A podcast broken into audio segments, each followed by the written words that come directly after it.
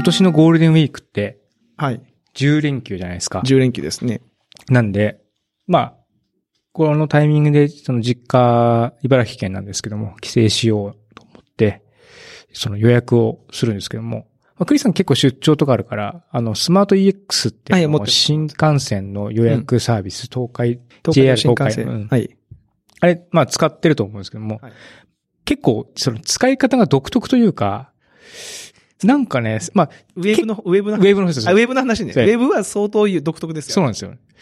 なんかね、しかも僕そんなに予約しないんで、毎回こう、一から学習し直しというか、あ、ここボタンだったみたいなとか、いうのがあって、その、スマート X まずこう、予約するって一番大きく書いてあるんだけど、全然目に入ってこない UI みたいなのがあって、で、まあ、な、で、なんかこう、次のページに行くのかなと思ったら決定になるみたいな、あ、あここ決定なのかみたいなのがあったりとか、で、挙句の果てに事前予約っていうのがあって、まあ抽選なんだけども、優先的に予約枠に入れますよとゴールデンウィーク混むんでっていうのがあって、で、それ何、何回やってもお取り扱いができませんでした。お取り扱いができませんでしたってコールセンターにおつ、なんか、ほうほサポートに連絡してくださいってなったから、じゃあサポート連絡するしかないなと思って、連絡しても、それもまたなかなか繋がんないわけですよね。で、ようやく繋がったなと思ったら、そのもう、その事前予約は、その枠はもう終わってるんですって言われて、それも最初から予約もできるし、選択もできるし、なんか全部入力し、カード番号も全部入力できるのに、それ終わってるって言われて、それ、え、そうなんですかって言ったらその入り口のところに、あ、赤い文字で書いてるの見えますって言って、あ、あ、こう、ありますあります。なんか事前予約についてってやつですよね。それ押してくださいって言って、パシッと押したその先にようやく、なんか終了しますが出てて。う。いやー、それはね、良くないですね。UI ね。その、まあ、まあ、その、そもそも予約できないようになってる、た方がいいと思うんですよね。そう、それはそうです。それはそうです。うんで、そそれがシステム上難しいんであれば、あの、もうちょっとこう、アピールしてほしいな。今、だいぶオブラードに包もうとしてます。そう。まあでもね、その、わわかりますよ。その、ただ単に検索結果に出てきてだけじゃなくて、そのクレジットカード番号とか全部入力した後の話ですよ。そうなんですよ。で、しかも、お取り扱いできませんでしたって言われたから、もう一回最初から、うん。わーどっかにエラーがあったんじゃないかうんそうそうみたいなね。僕に、僕側に不備があったんだろうっていうふうに思っちゃって。そこで、そのもう席のご予約ありま、あありませんとかうん、出てくれた方がメッセージとかそうそうそうですね。ね。なんで、ちょっとね、なかなか難しい、難易度が高いなと。で、エキネットってまたね、JR、東に、あ そっちはですね、あの、自然にできたんですよ。なんで、まあ多分僕がそもそもその、それに慣れてないだけというわけじゃなくて、なんかやっぱ根本的になんかこう違いがありそうだなっていうのをちょっと思ったんですよね。エキネットは JR 西日本。西に、いや、東日本かな、僕がその実家の方の切符取ったんで。そこはまあなんか、ホテルの予約とかとあんまりこう概念というか考え方が変わんないような感じだったし、まあ見た目とかのボタンとかもまあそういう感じだったんで、あんまりこう、驚きはなかったんですけども。確かにスマート EX のウェブの予約、異常になんかそのページのデザイン凝ってる割に、凝ってますね。なんか。凝ってますね。凝ってる割うんにちょっとなんかあれですよね。あれまあ僕も多分僕も経験あるんですけども、まあ最初ね、もっとね、シュッとしたね、かっこいいデザインが出てきたと思うんですよね。ただやっぱり、いろんな人が使うんで、文字のサイズが大きくないといけないとか、はいはい。あの、色の、色、コントラストがこのぐらいないといけないとかっていうふうにやったりとか、配置をしてとか画面サイズが小さい場合はこうしなきゃいけないとかってやってる間に、多分元のコンセプトからだいぶ乖離して、だったら最初からもうちょっと普通のね、あの、感じから出発した方が良かったんじゃないの？みたいな状態になってしまったのではないかなって。なるほど。なんか経験あるなみたいな。なるほどね。スマート EX はもうアプリでしか僕予約しませんから。アプリはいいですよ。わかりやすくて。おすすめです。アプリにします。アプリにしてください。はい。はい。では、また長山さん本を読まれた。またね、この間家庭内スクラップボックスの話をして、またはいはいはい。あり妻ましたに、妻に知ってほしい本みたいなのを、うち、この間、ちょっと掃除しようと思って、あの、洗面台の下を開けたら、めちゃめちゃ洗剤がたくさん入ってたんですよ。ほうほう。うん。お風呂の洗剤も2、3種類入ってるし、トイレの洗剤とか、ああ、なるほど。洗剤同じジャンルのいろんな洗剤がそうそうそうあると。で、まあいろいろ試してるんだって話がしてたんですね。これだとあまりうまくいかないことがあるから、こっちで試してみてるとか、っていう話をしてて。で、なんか、ちょ、ちょっと、でも、なんかこう結構、なんとなく感覚でやってる、なんですね。そのいろいろ試すって言っても、試すの全然いいと思うんですけども。あ本当にその、じゃあこれがダメだったから、次は普通に単に商品を選ぶだけ、変えるだけで。そうそうそうそう。なんかなんとか系とか、なんか何が入ってるからどうと悪くかじゃなくて。言っちゃうと当てずっぽうみたいな感じとか、目に入ったとかっていう感じになっちゃってるんで、もうちょっとこう、なんですかね、効果的にできないかなと思って。そこの、うん。なるほど。で、こう、また僕は本にすぐ頼るんで、秒でわかる最強の家事。秒でわかるのやばいっすね。うん結構厚みがありますけど、秒でわかります。秒でわかる。本当ですか？まあ、これ、まあ、和之助さんってこれブログ、ブログで結構メジャーになった人なんですかね。その、ああ、家事ブログみたいな。まさにあれですね、その、僕が今話したように、その、化粧品だったり洗剤とかの成分。この成分はどういうふうな役割を持ってるんだよっていうことをこう説明するっていう。ああ。だから同じ洗剤で、も、この成分が入っていたら、まあ、例えば、極端な話、酸性の洗剤と中性の洗剤とアルカリ性の洗剤がありますと。はいで、アルカリ性はこういうのに落ちますよ。中性の洗剤はこういうの得意ですよ。えっ、と、酸性の洗剤はこうですよ。と。で、これはまあ塩素と系統混ぜちゃダメですよ。みたいな、こう、家庭科の授業とかでもあったようなやつのもうちょっとこう、細かい版みたいな。ええなんで、で、うちの妻もシャンプーとかも、やっぱり同じように、いろんなシャンプーを試しては合わない、合うとかっていう結構やったりとかするんですけども、そシャンプーも書いてあって。うーん。で、まあ、その、シシャンプーもやっぱり洗、何を洗浄するか、強く洗浄するのか。でもそれ、皮膚が弱いから、やっぱりそういう洗浄成分は弱い方がいいっていう人もいるし、まあそれによってこう、その、洗剤の成分みたいなのがやっぱり変わってくるんですよね。で、それがこう書いてあって、この表示成分が含まれてると、まあ、もちろん100%じゃ、まあいろんな混ざってるんで、別に100%ではないんですけども、っていうこう、ある程度の指針をこれ良さそうですね。うん、出してくれてるんで、特にまあ、まあ男女ってあんのかわかんないですけども、男の人で家事に興味がある人は読むと結構うなずくところが多いというか、腑に落ちる。腑に落ちるうん。うーん。確かにその酸性、アルカリ性、酸性とかそがあるのは知ってますけど、うんじゃあ、じゃあど、どっちがどうなんだとかは特にね、そうじゃ知らないですからね。そうそう。そういうのがね、こう、読む、読んで、えー、わかりやすい。ただ、うんやっぱりこのサイズ、まあ言ってもまあまあ分量あるし、まあ、すぐ知りたいっていうこともあるんで、またこう、スクラップボックスにですね、まとめて。ええ、洗濯の洗剤はこういう系列があって、うちではこれがいいだろうみたいなのを偉いですねまとめて置いてるというふうな感じで。なだから次、まあ今はもうたくさん買っちゃってるのがあったんで、じゃあ次買うときはこれ系にしてみようかっていう。もし合わなかったら。はいはいはい。だから合う合わないだったら全く別な系統を攻めた方がいいよと。同じ系統そう今じゃなくてね。例えば今持ってるシャンプー見せてって言って3つ並べて全部こう成分表一緒なんですよね。はいはい。そうするとこれ3つ続けてやっても、あの、一緒じゃんあんまりこう、その、大きな変化は多分ないよと。もし比べるんだったら、他の、その全く、あの、方向性が違う成分を試してみてもいいんじゃないのっていう話をしたりとか、いうことをして、できる、なほどね。できる夫をアピールしておきました。いや、僕もそう買ってみよう。ちょっと僕もその、なんだろう、その洗剤というか、あのーその辺買うのは奥さんにお任せっきりにしてるんだけど、うん確かにちょっと知っておいた方がいいですよね。ただまあ、あの、まあ、コツとしてはあんまり科学をこう振りかざして、あの、行くと、すごくう、うざがられるんで。奥さんからね。うんうん。はいはいはい。私も私でいろいろ考えてるんだっていうのがあるんで、まあそれはもちろん十分分かってるよという態度をきちんと持った上で、確かに。うん。でももし悩んでるんだったら、これをやってみてもいいかもね,、っていうところですかね。あとはお、お、たくさんあるけど、これ全部成分一緒だよとか、はいはいはい。だからもうこれ古いから捨てちゃっていいよねとかって少しこう片付けたりとか、っていうのをしたりしました。あ、わかりました。うんちょっと買って読んでみます、これ。僕も。今日仮に買って帰ろう。うんうんなんか、あの、ただこの和之助さん結構まあ、あの、帯にもなってますけど、ちょっとこうイケメンな感じで、はいちょ、ちょいちょいとね、こうなんかね、あの、これいるっていう、あの、グラビア、グラビア的なこうなんですかね。あったあった。ショットがあった。こういうこやっぱそうやっぱファンにとっては大事なんでしょ、そうのなんですかね。こうん、これがちょっと謎で。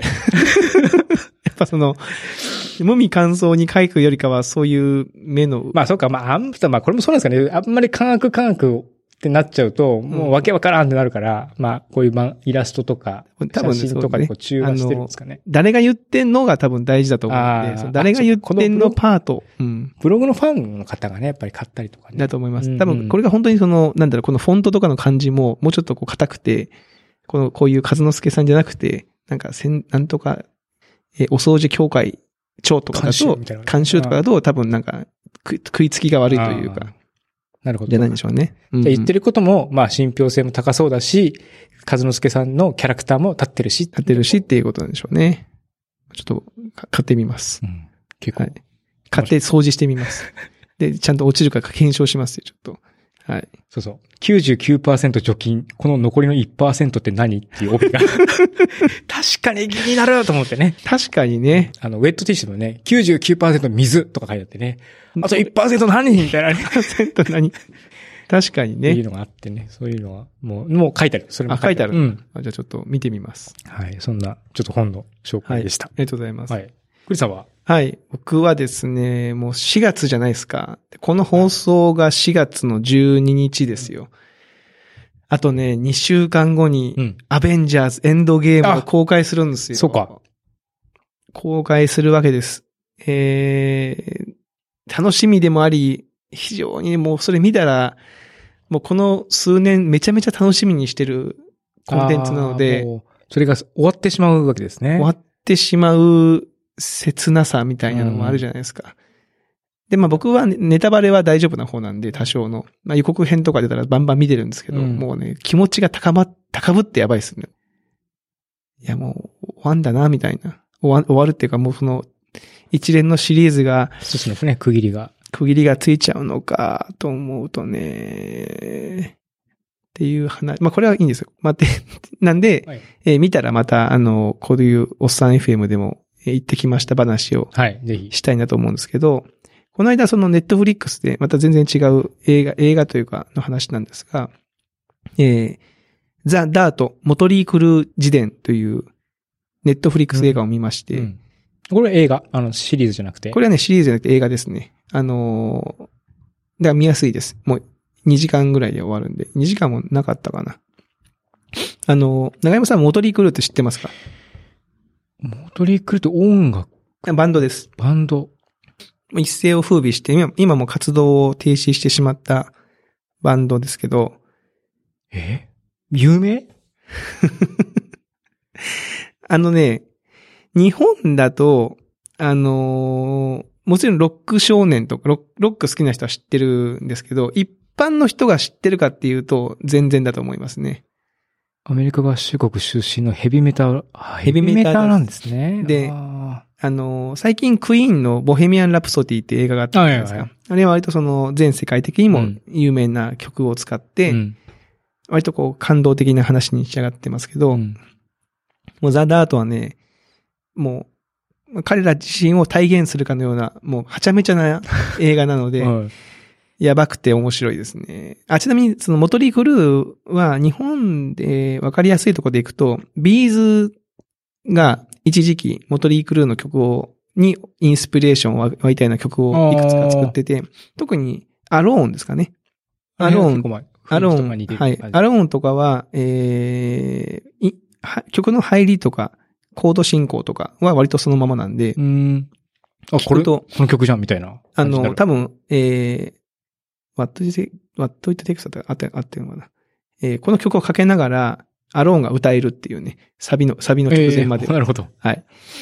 なんですよ。まあまあいいんですけど、その、で、モトリクルー、そのザ・ダートすごい面白くて、なんか、あの、まあバンドなんですよ。うんちょっとね、この放送で、放送で言えないようなことが開始5分で起きるっていうね、ちょっとあの、表現が難しいですけど、だから子供とは見れないです。子供と一緒には見れないんですけど、大人向けって大人向けって書いてるでしょ、まあ、オープニングがその、まあ、バンドがちょっとうまくいってる時に、その、えー、まあ、パーティーをしてるわけですよ。えで、そこでもう、男性メンバーが女性に対してあることをして、とんでもないことになるシーンから始まるっていうでえすね、えー、感じなんですよね。で、まあ、時は遡って、バンドの結成の時から、えー、こう成功していって、まあもちろんその失敗というか、うんうん。えーつまずいていくみたいなんで、このモトリクルーは結構有名な話で、あの、ボーカルの人が結構そのドラッグとかに、の中毒になっちゃうとか、うんで、ドラッグと酒とドラッグでめっちゃこう飲酒運転をしてて、別のバンドの人を隣に乗せてて、その人が死んじゃうんですようんね。事故を起こしてうん死んじゃったりとか、あとはその麻薬で捕まって薬物のリハビリをするとか、うん。あとそもそもギターの人がですね、ちょっと年上なんですよ、10歳ぐらい。この方がもうそもそも加入時ぐらいから、なんかほ骨の病気で、うん。先がそんなに体が動かなくなるような病気になってて、えーその命をとしてという、燃やしてというか、としてというか、そのバンドを成功させていくっていう感じなんですよね。で、結構ね、あの、はちゃめちゃな感じが面白いんで、ぜひね、おっさんは見てほしいなと思うんですけど、だクイーンのボヘミアン・ラプソディみたいな感動の感じをイメージするよりかは、もうちょっとこう元気が出る感じをイメージしてもらったらいいかもしれないですね。はい。はちゃめちゃな感じいいですね。もうはい。なんで、あの、ぜひ、はい、これ見てほしいなと、はい、思いますね。うん。あんまりパンクとか聞けないでしょ、長山さパん。メタル、メタル、メタルとか。うんメタルパン。クはちょっと聞いてた時期がありましたが、ヘビメタとかハードロックとかっていうのは、ちょっとこう、高校の教室でも僕がこっち側でヘビメタの人たち向こう側みたいな感じでしたね。ヘビメタ向こう側だったんですうん。ああ、なるほど。あの、ビーズって、結構あの、最初 TM のバックから始まりますけど、え途中でやっぱヘビメタに入っていえ。うんんくですよね。うん。だからあの、結構その初期、えーガンズローゼツとか、えーモトリークルーとか、はいはい結構オマージュしたような衣装とかを着て、よくビーズの話をすると、稲葉さんが短パン履いてるでしょって言いますけど、ええ。30年の歴史の中で短パン履いてたの多分2年ぐらいだった。2年もなかったんじゃないかな。その時のことを未だにみんな言いますからね。え、稲葉さんって、確かにライブで短パン履いてるのって聞かれますけどパ、ンツのイメージね。あるでしょうんうんうん。そんな短パン履いてるのなんて、ほんの一瞬ですからね。まあ、この間ライブでその、履いてましたけど、冗談で、なんかその、あ、ネタで？ネタでね、はい。履いてましたけど、はい。っていうのはあったんで、まあちょっとこれは見てほしいなと。で、もう一個あの、ドラマネタというかうん、あの、これまだ見てないんですけど、チャンネルはそのままっていう、あ、なんか聞いたことある聞いたよ。ことあります、うん。この間リビルド FM でも取り上げてたのかな。あの、佐々木のり子さん、えー動物のお医者さんとかはい書かれてる方が原作の漫画で、えー北海道のローカルテレビ局のお話なんですよ。うん。で、それを、えーもう北海道のその実際のローカルテレビ局がドラマにして、えー5話ぐらいのうん。ドラマにして、えーまずは北海道で放送して、それが今順次に全国の、えーキー局でこう、放送されていく。く。結構ね、面白くて、その、やっぱりドラマを作るって、やっぱ脚本とかも、撮影も大変だし、編集も大変だし、うんお金がかかるから、まあ普通はその東京のテレビ局が作ったり、大阪のテレビ局が作ったりするんですけど、その北海道地方局が。地方局がやる。で、まあ舞台がその地方局の話なんで、すごい面白いんですよね。で、僕漫画のを読んで、読んでるんですけど、テレビ局の裏側が、まあどこまで本当かはわからないけど、まあ多分取材して書いてるでしょうから、あの、なんか分かって面白くて、うん。なんかその、た例えば、今我々京都に住んでますけど、ええ。京都にそのテレビ局が複数あったら、このチャンネルはそのままのえ主人公が所属してるそのテレビ局って、その中でも結構こう視聴率が悪いというか、3番手ぐらいのの局なんです。うん。そしたらその、三条会商店街でお祭りがあるぞって言って、三条会商店街にお祭りに行くぞって決めたら、もうそその先にナンバーワンテレビ局が取材に行っちゃってるんですよ。と。か、高島屋で物産展やるぞって言ったら、本当はその3局、テレビ局が同時に取材するはずなのに圧力がかかって、そのな、るほど。初日は抑えられませんみたいな。あで、後追いになっちゃうけど行くかって言って行くんだけど、別の局のクルーが残ってて、どいてくんないとか。例えばあ。、こういじめられてる。そうそうそう、東側と西側で分けて、その分担するはずが、メインの有名な店をもうその先にやられちゃって、とかっていう裏話があったりして、ね、生放送で、そういうの番組を作っていくって大変だなっていうのがね、分かって面白いですよね。これまだ、えー4月12日のこのポッドキャストの放送の時点では、放送がこれからっていう地域もまだまだありそうなので、ぜひとも、あのー見てほしいですね、これね。水曜どうでしょうのディレクターの藤村さん。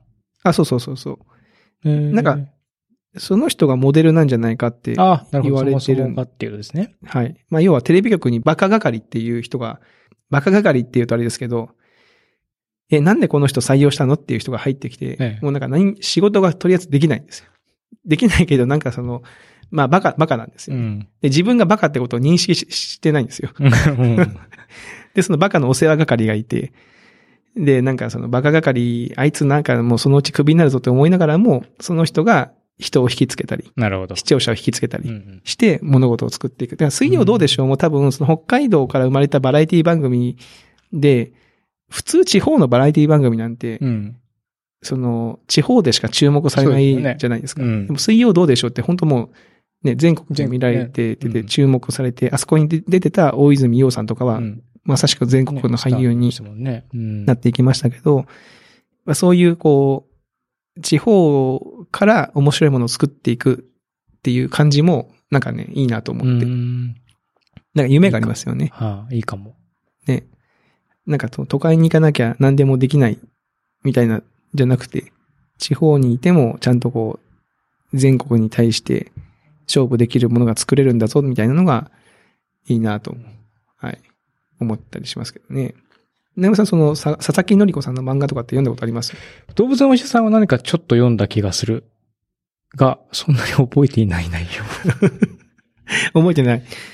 まあ、結構昔のこの漫画です、ね。漫画自体は結構前なの？この漫画自体はちょっと前なんじゃないかな。2008年からはい。コミックが出てるって書いてありますね。へえ。ネットフリックスで独占配信中って書いてあるな。なんでもネットフリックスですね。ね。なんでもネットフリックスですようん。やっぱお金が、お金持ってんでしょうね。かあと、見やすいですよね。正直もう本当あの、数年前にね、前も言ったかもしれませんけど、数年前に、テレビにネットフリックスボタンなんかつけても見ませんよって思ってた自分を殴りたいです。そうですね。あのボタンでね、徐々に浸透していってうん、今やって感じですもんね。そうなんです。やっぱテレビの買い替えサイクルが、なんでしょう、毎年、あスマートフォンみたいに2年に1回とか、好きな人は毎年買うっていうもんじゃない、うんうん。テレビって、うんでやっぱテレビにビルドインのやつが、そういう好きな人に広まるまでに割とタイムラグがあるんじゃないですかね。そこに突っ込んで、まあ、きっとね、お金もそう、かなりのうん。投資額は、あるとトピックス思いますよ。側もつぎ込んでると思いますけどもねね。さすが、ねさすがという感じですよね。あれなんか各社真似して、いろんな、まあ、どこが最初だったか、フールーもそういうことやってました。ああ、なかったかもしれないですね。フールボタンみたいなの。だからど、どこが最初にやったか知りませんけど、今もう本当にその、アベマ TV はじめ、各ボタンがリモコンに並びまくってて、これ何、何のリモコンなんだろうって思ったりしますけど、ね、使いやすいっちゃ使いやすいけど、なるほど。はい。っていうところですかね。はい。もう4月も半ばなんで、ね、ちょっと今まだ収録してる時は少し寒い寒い感。じですけども。急に週末暖かかったけど、平日寒くなって、うん。さすがに放送の時期には暖かくなってるかな。桜が、ね、この時期、京都はね、桜が咲いたなと思って花見に行こうと思ったら寒いみたいな、そういうことありましたね。ね、ありますから。うん。はい。